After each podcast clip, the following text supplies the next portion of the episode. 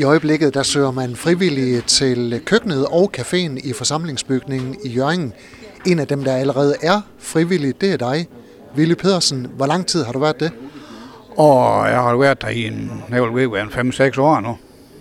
Efter jeg gik på efterløn, så, så for at få tid til at, for at få lidt, lidt ud af, så, så hernede og går og hjælpe lidt til. Der får altid, altid nogen, nogen at snakke med hernede. Og det, det er sådan set, det synes jeg, det er en god ting, at komme, komme ud og snakke med andre, i stedet for bare at se hjemme og se og, og lure. Hvorfor var det så lige hernede, du meldte dig som øh, frivillig? Ja, jeg har, jeg, i forhen, der kan der komme lidt op i Blå Kors, men uh, det er ligesom det andet klientel, der er deroppe, så, så siden jeg er kommet hernede, så er altså blevet hernede. Hvor mange timer er du her om ugen? Det er meget forskelligt, og så, så fordi så er blevet formand for, for noget at komme med i bestyrelser og så videre, så det, der er jo altid, så er der altid noget at lave hernede. Så jamen det er da ikke ualmindeligt, man kan komme hernede på tre og fire dage om ugen. Hvad giver det dig, at du har den her frivillige tjeneste i køkkenet? Jamen det giver da, vi kan sige i hvert fald, uh, bare det, at man kan sige, at man kommer ud og, man kommer ud og snakker med andre, og kommer ned og, og hjælper lidt til, man kan se, man, man gør lidt selv nok, det er frivilligt, men det giver alligevel, uh, det giver der mig en, en stor glæde af, af at gå og hjælpe andre også. Hvad er dine opgaver? Ja, det primære opgave, det er sådan set, det er ude i opvasken. Det er.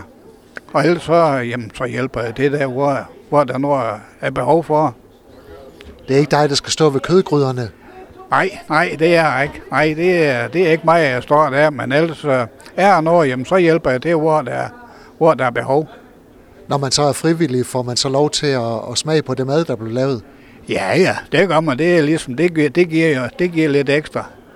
Så det er, som man siger, det er den løn, vi får for at gå hernede. Det er, vi får lidt at spise en gang imellem.